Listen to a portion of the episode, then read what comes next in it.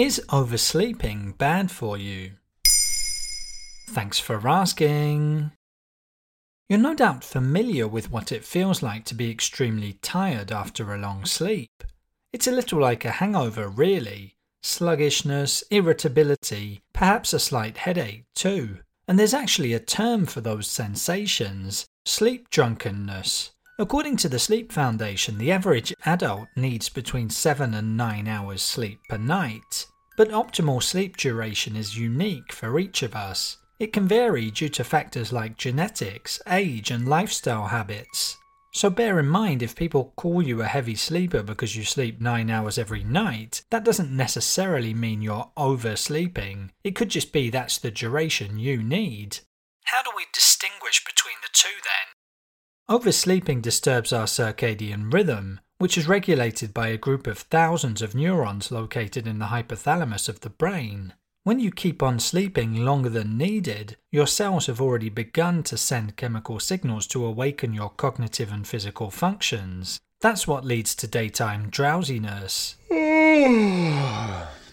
When we're experiencing an excessive need for sleep, daytime sleepiness, or chronic exhaustion, we talk about hypersomnia. Most often it's caused by a lack of sleep, in which case it's referred to as reactive hypersomnia. It can also be linked to pathologies such as sleep apnea or, much more rarely, narcolepsy, which is characterized by uncontrollable sleep attacks and extreme drowsiness. It can also be associated with Parkinson's disease and depression.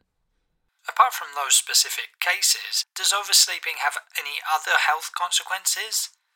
Sleeping for a long time isn't dangerous as such, but if you sleep more than 10 hours per night and still don't feel rested, it's fair to say your sleep is ineffective. You should book an appointment with your GP to discuss it.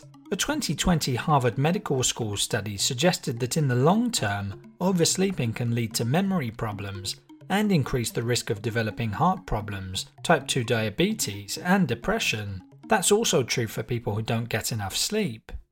What can I do to get back into a healthy sleep routine?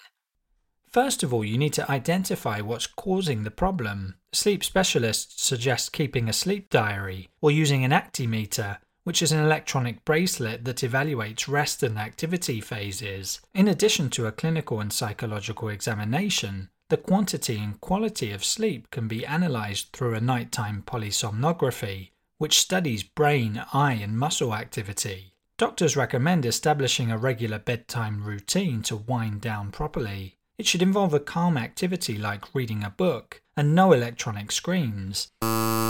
It's also best to avoid alcohol and heavy meals before going to bed. You should aim to wake up at roughly the same time every day, although you can adjust that by an hour on weekends. Finally, any daytime napping should be limited to 30 minutes max. There you have it. Now you know if oversleeping is bad for you. In under three minutes, we answer your questions and help you understand the true meaning behind the trends, concepts, and acronyms that are making headlines. Listen along and you will really know for sure.